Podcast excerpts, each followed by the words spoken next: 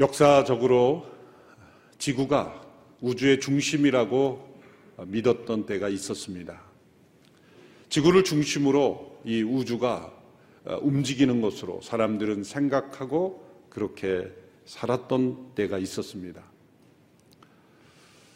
그런데 그때 폴란드의 천문학자였던 코페르니스쿠스라는 사람이 지구가 중심이 아니라 태양이 중심이며 지구가 움직이는 것이라고 주장했을 때 모든 사람들은 그를 미친 사람 취급했습니다.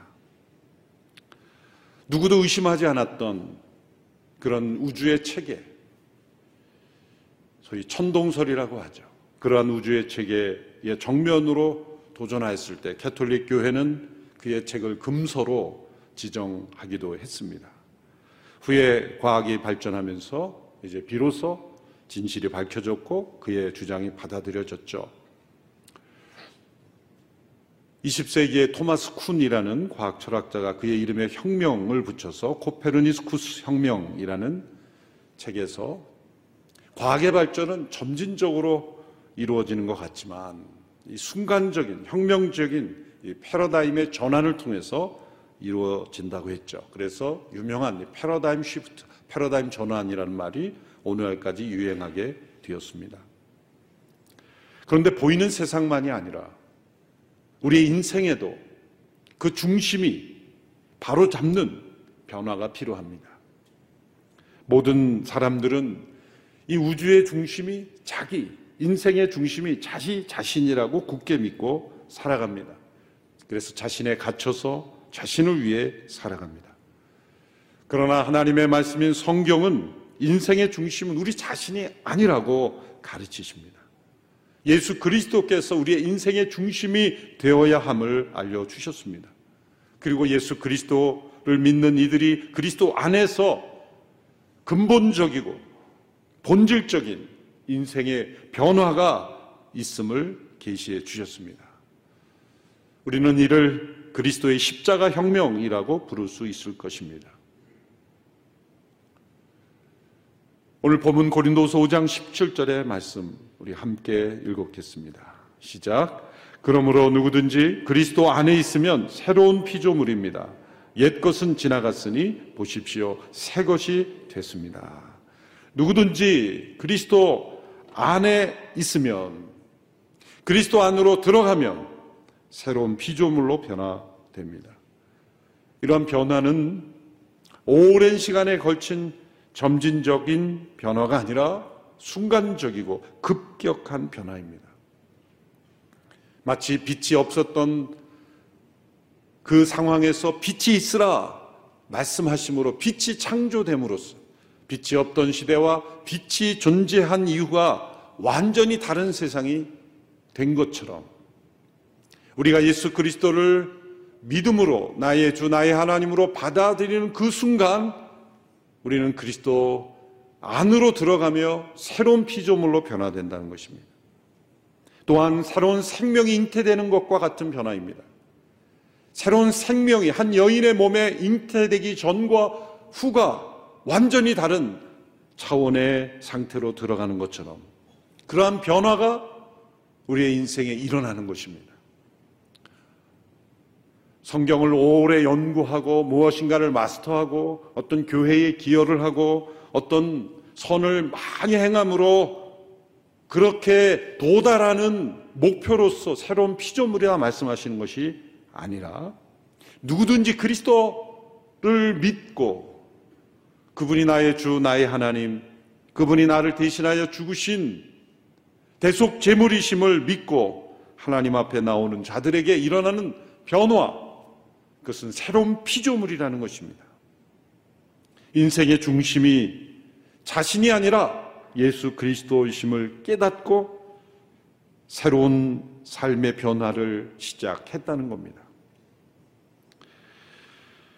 여기서 순간적이고 급격한 변화라는 것은 예수님을 믿기 위해서 내가 오랜 세월을 노력하고 수행을 해야 된다는 뜻이 아니라 예수 그리스도 그분을 받아들임으로써 나의 주님으로 모시고 사는 여정, 내 인생의 중심이 나 자신이 아니라 예수님이로 믿고 살아가는 여정이 시작되는 패러다임의 전환이 시작되었다는 뜻입니다.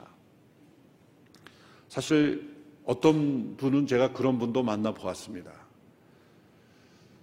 이제 1년 이상인가요? 이제 성경을 한번 읽고 목사님 이제 저도 예배 참석해도 됩니까? 나름대로 기준을 만들어 놓고 열심히 노력한 다음에 그래야 내가 예배에도 참석할 수 있지. 내가 성경도 모르는데 예배 참석할 자격이 있나? 이 지나친 겸손이죠. 사실 지나친 겸손은 교만일 수도 있습니다. 우리는 성경의 내용을 다 알아야 예수님을 믿겠다고 고백하는 것이 아닙니다. 내 이성으로 모든 것을 다 깨달아야 그때부터 내가 믿겠다라고 말할 수 있는 것이 아닙니다. 그 예수님께 나의 인생을 맡기고 새로운 인생을 시작하면 하나님께서 빛을 창조하신 것처럼 생명을 창조하신 것처럼 내 인생의 새로운 피조물로서의 새로운 삶을 시작할 수 있도록 패러다임의 전환 그것은 단지 과학 기술 문명의 전환만이 아니라 인생의 가장 근본적인 전환이 이루어진다는 겁니다. 오늘 말씀에서는 옛 것은 지나갔으니 보십시오 새 것이 됐습니다. 그리스도를 만나기 이전의 상태를 옛 것이라고 표현했고 이제 그리스도 안에서의 상태를 새 것이라고 표현했습니다. 성경은 모든 곳에서 이렇게 성경 역사를 보면 사람들을 두 그룹으로 나눕니다. 그것은 어떤 사회 경제적인 인종적인 그런 구별로 이루어지는 구분이 아닙니다. 하나님과의 관계에서 이루어지는 구별입니다. 하나님께 대하여 살아있는 사람과 죽어있는 사람, 예수 그리스도께 믿음으로 반응한 사람과 거부하는 사람, 옛 것과 새 것으로 구분하는 것입니다. 이런 변화의 중심에 예수 그리스도께서 계십니다. 세상 사람들은 예수 그리스도를 믿음으로 일어나는 이 변화가 새로운 피조물이라는 이 위대한 선언을 귀 기울이 않습니다. 예수 그리스도 안에서 내가 새로운 피조물이라고 고백하는 이 위대한 고백에 대하여 미친 사람 아닌가 이렇게 대하는 것입니다. 코페르니쿠스를 사람들이 미쳤다고 여기고 그의 책을 금서로 지정한 것처럼 성경의 진리 그리고 성도들의 고백을 받아들이려 하지 않습니다. 예수님마저도 사실 가족들로부터도 미쳤다라는 그런 평가를 받지 않았습니까? 사도 바울도 여러 번 미친 사람 소리를 들었습니다. 바울의 변호를 들었던 베스도 총독은 이렇게 말했습니다. 바울아, 내가 미쳤구나. 너의 많은 지식이 너로 미치게 했구나. 바울은 이렇게 대답했습니다. 베스도 각하, 저는 미치지 않았습니다. 제가 드리는 말씀은 다 사실이며 저는 제정신으로 하는 말입니다.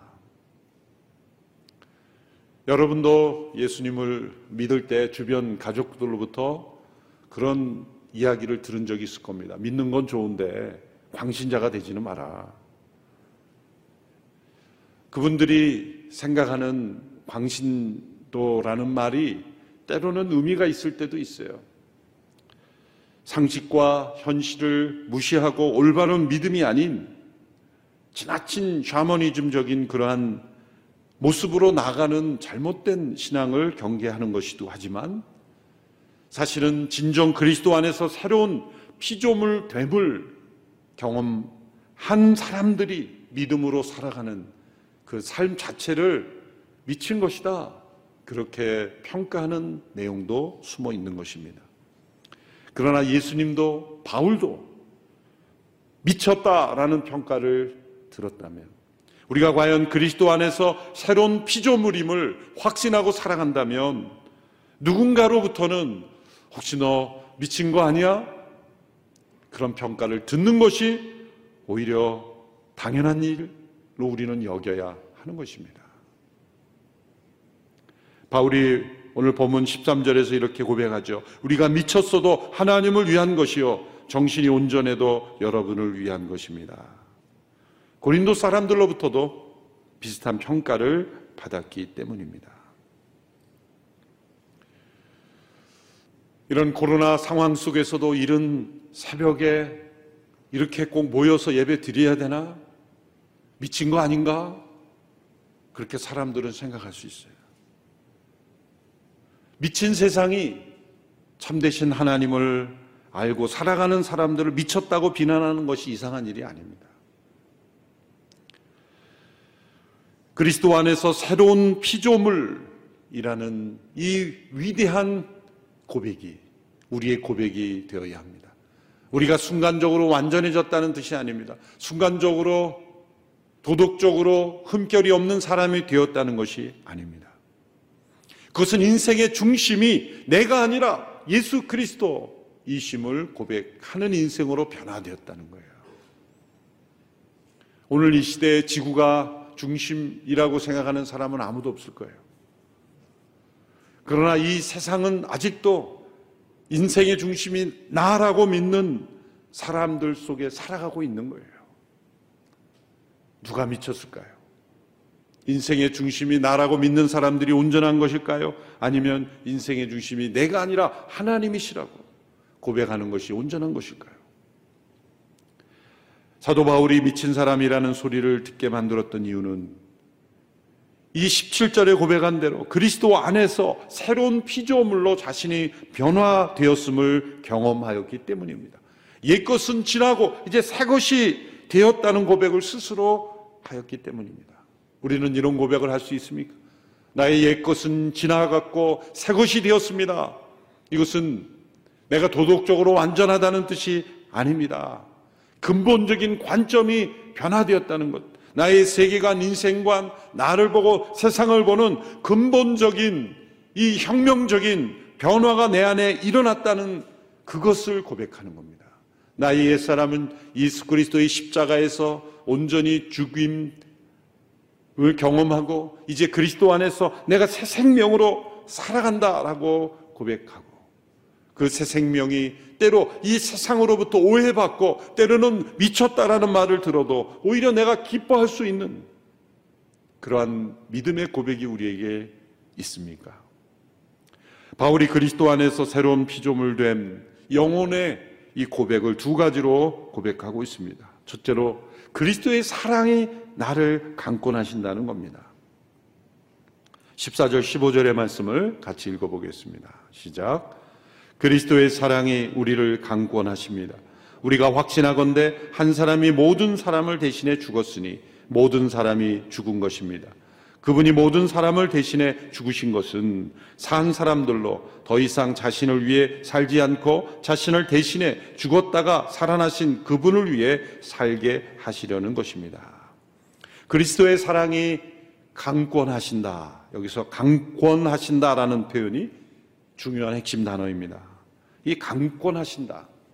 이것은 여러 단어들로 풀이되어 해석될 수 있습니다. 지배한다라는 의미도 있고 또 압축하다라는 의미도 있고 무엇 무엇을 하게 하다라는 의미도 있고 또 붙잡고 사로잡는다라는 의미도 있습니다.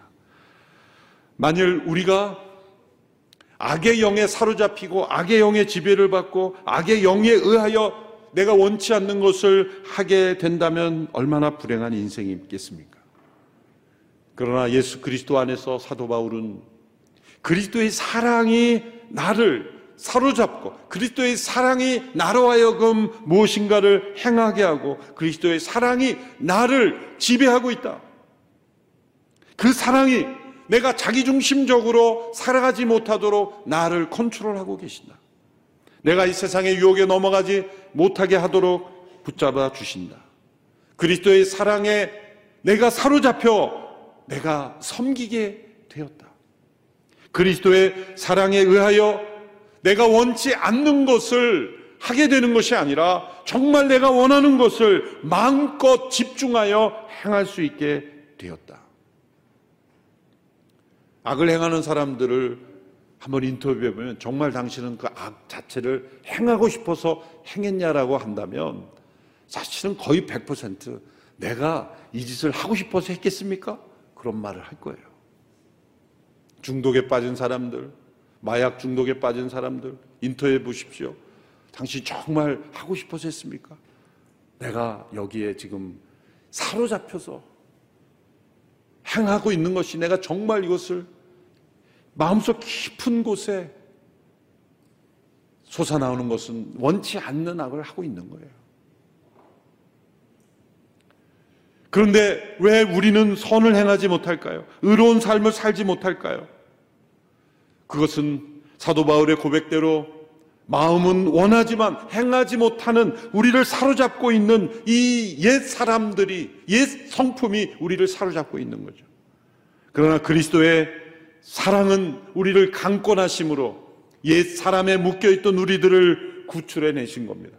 그래서 우리를 사로잡고 우리로 하여금 정말 우리가 원하는 것, 그 하나님의 뜻과 선을 행하며 자유와 기쁨을 누리게 우리를 인도하시는 것입니다.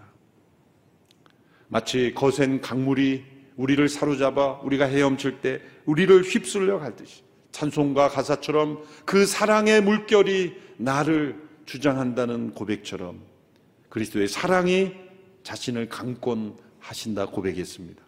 위대한 믿음의 삶을 살았던 사람들은 모두가 이렇게 강권함을 받은 거예요. 그리스도의 사랑의 강권함. 우리를 사로잡고 있는 것은 무엇입니까? 그리스도의 사랑입니까? 아니면 또 다른 그 무엇입니까? 이 그리스도의 사랑은 어떤 사람입니까? 모든 사람을 대신하여 죽으신 사랑입니다. 모든 사람을 대신하여 죽으신 그 사랑이 바로 나를 대신한 죽음이라는 거죠. 왜 그 죽음이 필요했습니까? 나로 하여금 죽게 하시려고 대신하여 죽으신 것입니다. 오늘 말씀해 보시면 한 사람이 모든 사람을 대신해 죽었으니 모든 사람이 죽은 것입니다. 모든 사람을 대신해 죽으신 것은 산 사람들 하여금 더 이상 자신을 위해 살지 않고 이것이 곧 죽음의 의미입니다. 그리스도께서 모든 사람을 대신하여 죽었으니 곧 나를 대신하여 죽으신 것이고 나를 대신하여 죽으신 것은 곧 내가 죽은 것이고 내가 죽은 것은 나의 옛사람에 대하여 죽은 것이기 때문에 더 이상 자기 중심적인 삶을 살지 않도록 하셨다는 겁니다. 인생의 중심이 내가 아님을 깨닫게 하셨다는 겁니다. 자기 중심적인 이 삶에서 벗어나는 것이 우리에게 살 길입니다. 예수님이 죽으심으로 바로 우리가 더 이상 자신을 위해 살지 않도록 하셨다. 이 세상의 철학과 방식에는 완전히 미친 소리죠. 세상은 점점 모든 사람들이 자기를 위해 살게 하고 자기를 위해서 존재하고 자기를 위해서 모든 세상이 존재해야 되는데 더 이상 자신을 위해 살지 않게 하는 이 말씀 앞에 사람들은 옳은 말씀입니다라고 따르겠습니까? 그 자신이 거부하죠. 그래서 그 길을 가는 사람들을 미친 사람처럼 취급할 수밖에 없는 것입니다. 어떤 의미에서 우리는 이 세상 속에 사람들에게 제정신이야? 라는 그런 말을 적어도 한 번쯤은 들을 수 있어야 돼요. 저 사람 혹시 미친 거 아니야? 라는 그러한 소리를 적어도 한 번은 들어야 진짜 예수 믿는 사람이라고 말할 수가 있을 거예요. 우리 인생의 그런 결정을 그러한 삶의 태도를 보인 적이 있는가? 그리스도 안에서 새로운 피조물이라 할 때 그리스도의 사랑의 강권함을 받았으므로 그 사랑은 모든 사람을 대신하여 죽으신 사랑이요 나를 대신하여 죽으신 사랑이요 그러므로 내가 죽은 것이며 내가 죽었으므로 곧 나 자신을 위해 살지 않는 인생이 되었다는 것. 적어도 인생에 한 번 이상은 주변 사람들로부터 미친 거 아니야? 그러한 질문을, 의구심을 자아내는 인생이 바로 새로운 피조물 된 인생이라는 것입니다. 이것은 스스로의 결단으로는 이루어지지 않습니다. 이것은 그리스도의 사랑에 사로잡혀야 됩니다. 그리스도의 사랑에 지배받아야 됩니다. 그리스도의 사랑에 의하여 마치 댐에 있는 많은 물이 압축되어서 물이 나가지 못하고 압축시키는 거죠. 그리고 한쪽에 물길을 트면 그 물길이 힘차게 내려가므로 거기서 에너지도 발생시키고 그리고 밑에 멀리까지 물을 내려보내죠. 그것처럼 그리스도의 사랑이 우리를 사로잡고 우리를 압박하는데 그 압박은 우리를 강제로 끌고 가는 압박이 아니라 기쁘게 헌신하는 자발적으로 헌신하는 섬김의 삶을 살게 하는 것입니다. 우리는 이 사랑의 비밀을 잘 압니다. 사랑은 받은 만큼 줄 수 있습니다. 경험한 만큼 깨닫습니다. 사랑은 사랑을 받는 자를 변화시켜요. 그래서 나를 사랑해 준 사람과 동일하게 바꾸는 거예요. 우리를 사랑하신 그리스도의 사랑은 십자가의 사랑이에요. 죄가 없으신 분이 죄 있는 자를 대신하여 죽으신 그 사랑이기에 그 사랑에 의하여 강권함을 받은 사람은 자기를 부인할 수밖에 없는 것입니다. 그리스도의 사랑이 나를 강권하셨다 고백했던 그 사도 바울의 고백이 우리의 고백이 되기를 바랍니다. 날마다 날마다 그리스도의 사랑이 나를 사로잡고 나를 지배하고 나로 하여금 무엇인가를 행하게 하는 너는 왜 그렇게 사느냐 할때 그리스도의 사랑이 나를 나로 하여금 이렇게 살 수밖에 없게 했다고 고백할 수 있는 우리들이 되기를 원합니다.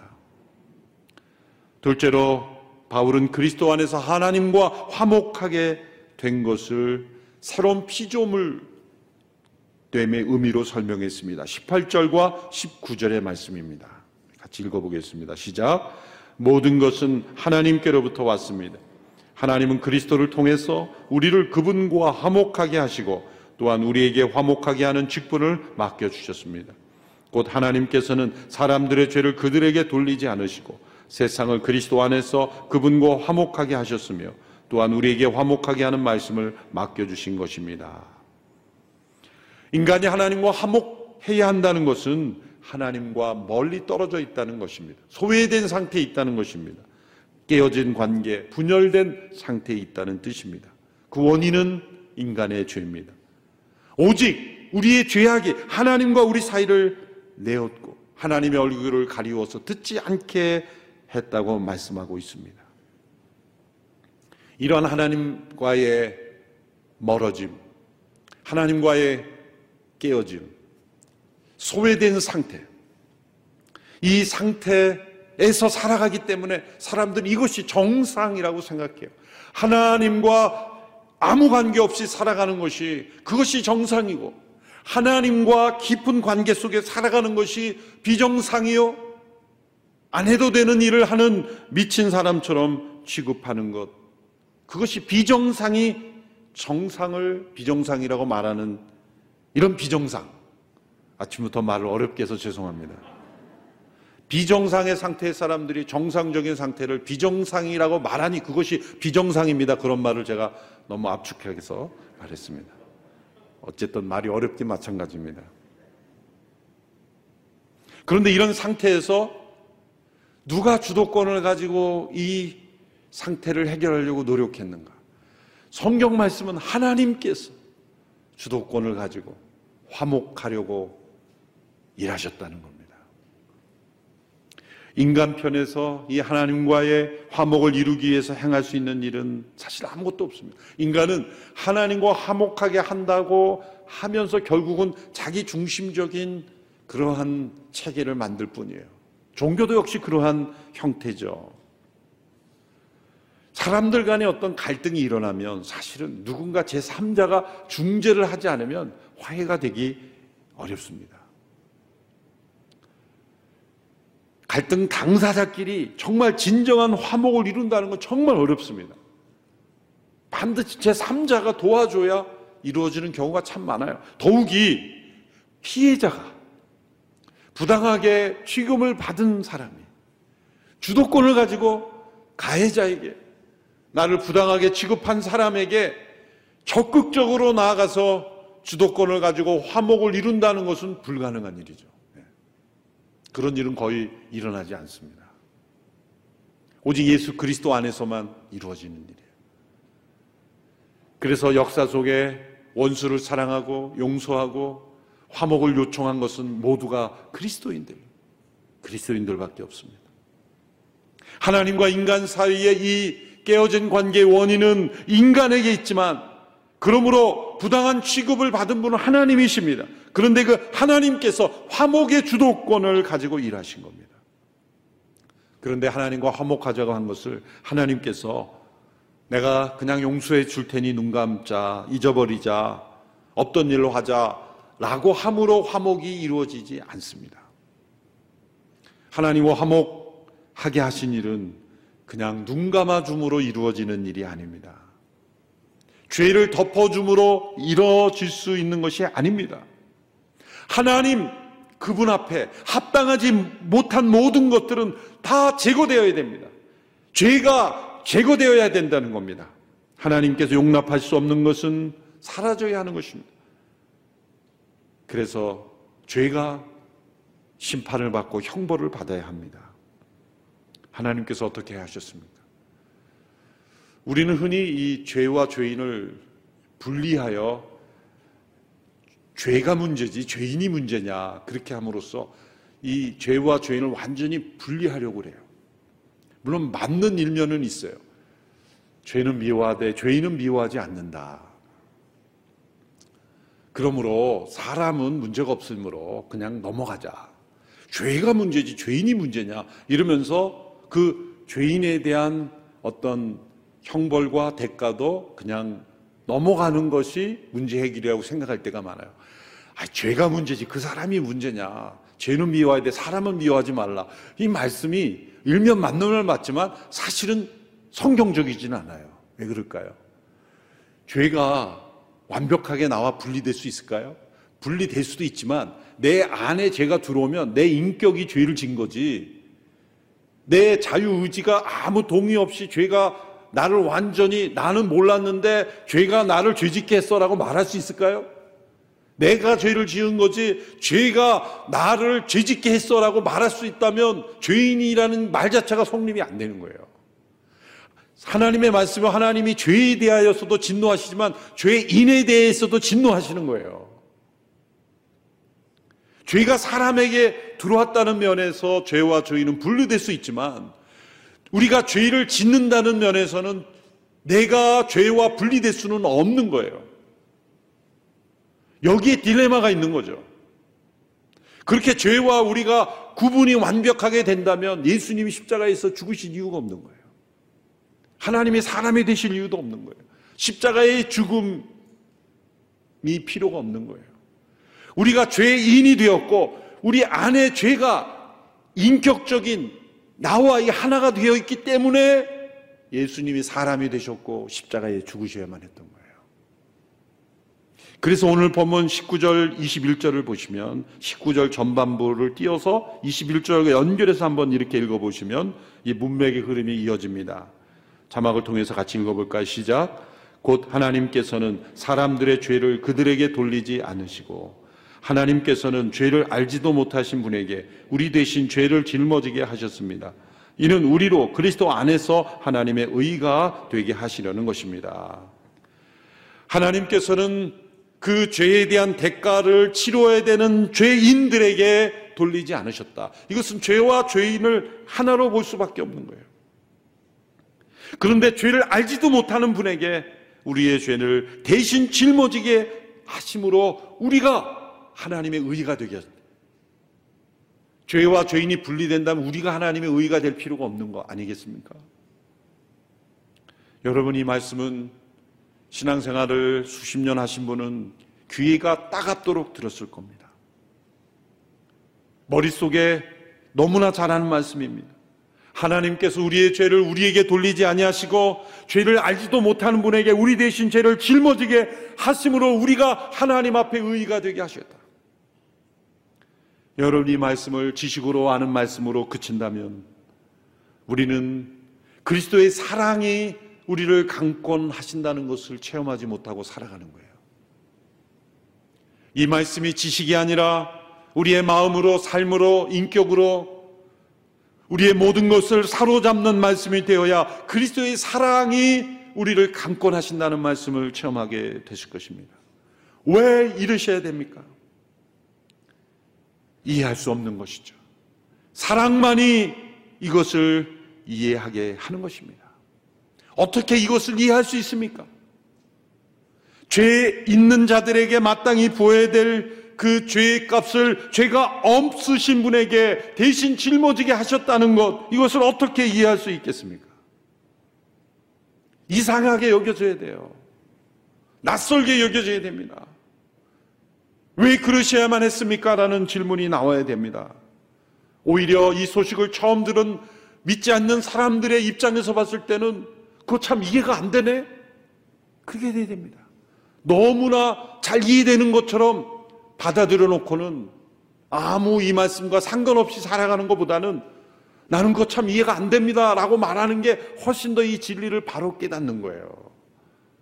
그것은 마치 남산 근처에 사는 사람은 남산을 아는 것 같지만 모르는 것과 똑같아요. 남산 아는 사람은 남산 멀리 저 서울의 외곽에서 남산을 봐야 남산이 보이잖아요. 그것처럼 그 안에 산다고 하지만 오히려 그 말씀을 제대로 깨닫지 못하는 거예요. 오래, 오래전에 저희가 미국으로 들어가면서 YM에서 훈련을 받을 때 제 아내가 이제 둘째 딸을 말씀으로 양육한다고 복음을 전하고 이렇게 큐티를 하고 그런 때가 있어요. 아주 어릴 때죠. 유치원도 가기 전이니까. 아주 어릴 때 이제 한글도 이제 조금씩 배워갈 때 예수님께서 너를 위해 죽으셨어. 그리고 그분은 하나님의 아들이셔. 그렇게 복음을 전하고 바로 이 내용을 설명을 하는데 이 딸아이가 하나님 이상하대요. 그러면서 이런 질문 아내에게 던지는 거예요. 엄마는 내가 중요해? 다른 집 딸이 중요해? 너가 중요하지. 근데 하나님 왜 자기 자식을 우리를 위해서 죽이셔? 이해가 안 된다는 거예요. 그런 질문을 받았을 때 아내가 어떻게 설명해야 될지를 모르겠어요. 그래서 빨리 그 다음으로 넘어갔어요. 그러나 죽으셨지만 다시 살아나셨어. 그랬더니 딸아이가 그래? 잘 됐다. 얘가 굉장히 마음에 미안하고 힘들었던 거예요. 그런데 다시 살아나셨다니 잘 된 거다. 어린아이가 복음을 처음 들을 때도 이상한데? 왜 나를 위해 죽으셨지? 그런 질문이 나올 수 있는 것처럼. 우리가 복음을 이거 다 아는 내용이야. 오늘 내가 너무 많이 들었던 내용을 들어서 너무 지루했어. 다 아는 내용이야. 뭐 다른 거 없어? 없습니다. 아마 평생 돌아가실 때까지 들어야 돼.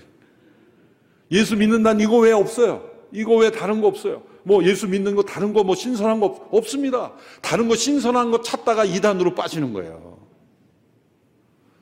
우리의 믿음은 이 말씀을 하나님께서 죄인 된 나에게 죄를 돌릴 값을 묻지 않으시고 죄가 없는 분에게 나 대신 죄를 짊어지게 하심으로 우리가 하나님의 의가 되게 하심으로 우리가 하나님과 화목하게 하셨다. 하나님께 나아갈 수 있다. 하나님과 나는 어떤 간격도 없다. 어떤 갭도 없이 나는 하나님과 친밀하게 살 수 있다. 이것이 전부입니다. 이것 외에 또 다른 어떤 신선한 지식은 없습니다. 이것 외에 다른 것을 찾다 보면 2단에 빠지고 3단에 빠지고 4단에 빠져요. 불필요한 지식에 사로잡혀 있는 거예요. 이것을 통해서 우리는 그리스도의 사랑이 나를 사로잡는 이 삶을 체험할 수가 있는 것입니다. 그리스도의 십자가는 우리를 대신 그 죄를 짊어지심으로 우리를 하나님과 화목하게 하신 그 사랑이기 때문입니다. 그러므로 우리의 이 신앙생활에 그 평가에 있어서 화목 지수라는 것이 가능합니다. 나는 하나님과 얼마나 화목한가. 우리가 인간 관계에서도 한 가정을 볼 때도 부부 간의 화목 지수, 자녀 간의 화목 지수, 서로 간의 화목 지수, 이게 화목 지수라는 게 있어요. 숫자로도 사실은 평가할 수 있을 겁니다. 심리 상담적인 질문으로 하면은 틀림없이 나올 수 있어요. 이 가정은 얼마나 화목한가 그러면 화목 지수가 딱 나옵니다. 자녀들은 얼마나 서스름 없이 자신의 문제를 부모에게 말할 수 있는가. 마음에 어려움이 있고 또 혹은 질문이 있고 어떤 문제 있을 때 가장 먼저 누구에게 말하는가? 내가 기쁜 일이 있을 때 누구와 먼저 제일 나누고 싶은가? 이런 항목들을 다 포함하면 화목지수라는 게 나올 수 있을 거예요. 그래서 하나님과 나와의 관계에서 나는 하나님과 얼마나 화목한가?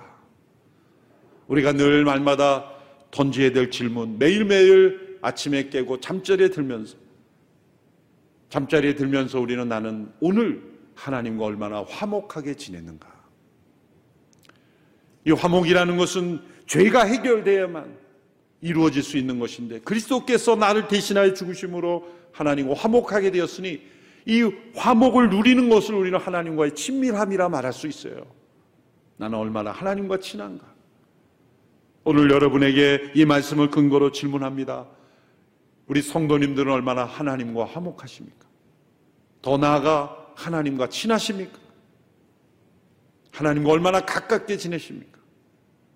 그 하나님과 얼마나 동행하십니까?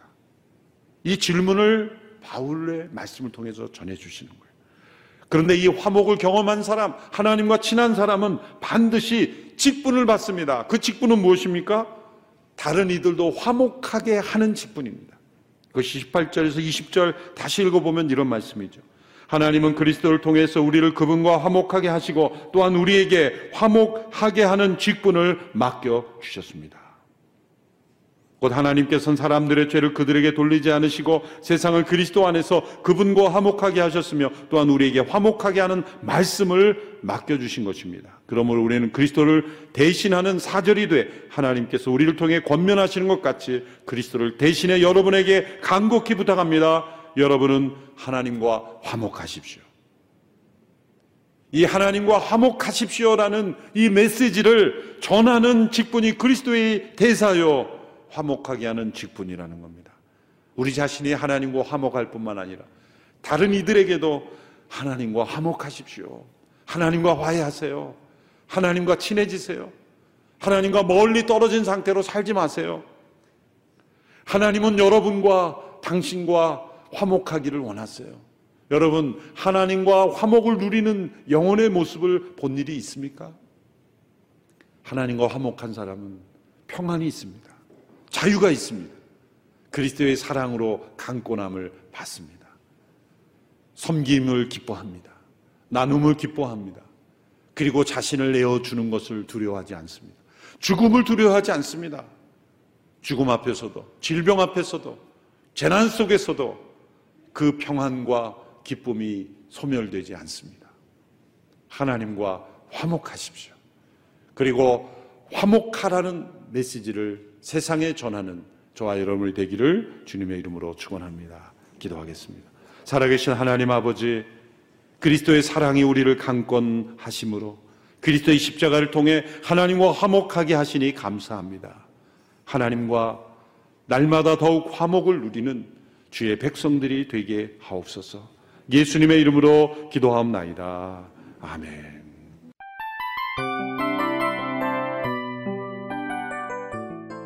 이 프로그램은 청취자 여러분의 소중한 후원으로 제작됩니다.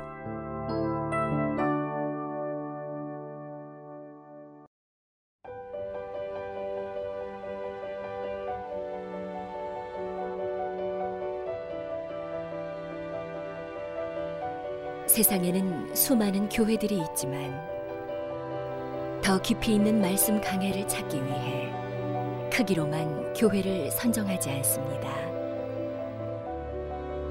보다 좋은 영적 콘텐츠를 더 많이 나누기 위해 방송비를 받지 않습니다.